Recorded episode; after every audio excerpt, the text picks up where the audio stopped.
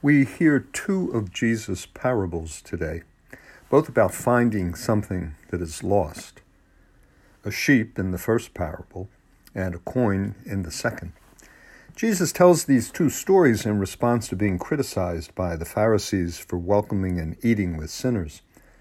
To welcome and eat with sinners in the culture of Jesus' time was to enter into companionship with them, and to enter into companionship with sinners was to be contaminated by them. The Pharisees belonged to a group known for their dedication to the law of Moses and the avoidance of anything that would render a person unclean. The very nature of belonging to the Pharisees was to choose to avoid anything that would contaminate. The word Pharisee itself meant the separate ones. They were a group who set themselves apart. They were highly exclusive. Jesus was constantly going against this vision of life. He associated with tax collectors and sinners. One of his disciples, Matthew, had been a tax collector when he was called. And one of his most memorable meetings was with another tax collector who had hidden up in a tree to catch a glimpse of Jesus as he was going by, Zacchaeus by name, only to have Jesus stop and announce that that day he was going to be going to Zacchaeus' house to have dinner with him. And when the Pharisees there grumbled, Jesus said quite simply, The Son of Man came to seek and to save what was lost. The two parables today make the same point, both highlighting the joy of a shepherd who has found a lost sheep and the joy of a woman who found a lost coin. This is the joy of God, the joy that was embodied in Jesus then as now when those who are lost are found. There's a difference in the two stories. We get lost in different ways. Like a sheep, sometimes we wander off. This can take place very gradually over time, making this turn, then that turn, sometimes thinking we know exactly where we're going, but then at some point realizing I'm lost.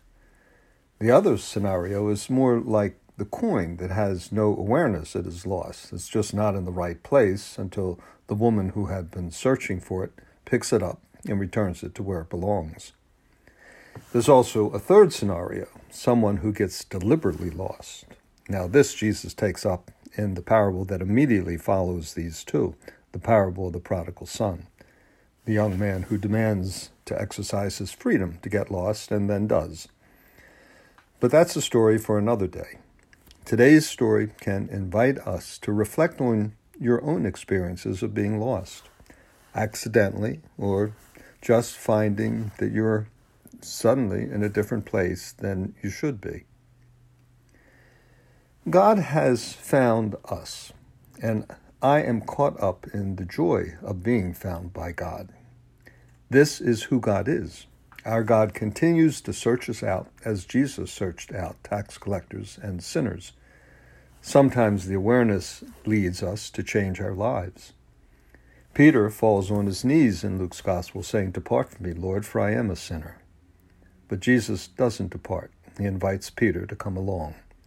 And he does this with, with others.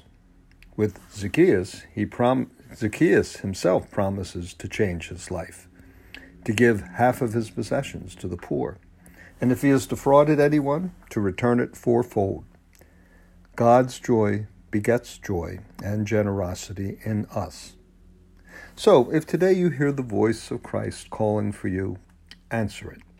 If you discover you need to be found, call out on the Lord and know that Christ will hear your voice and find you.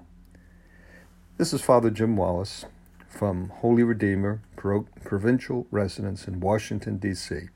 God bless you, and thank you for listening.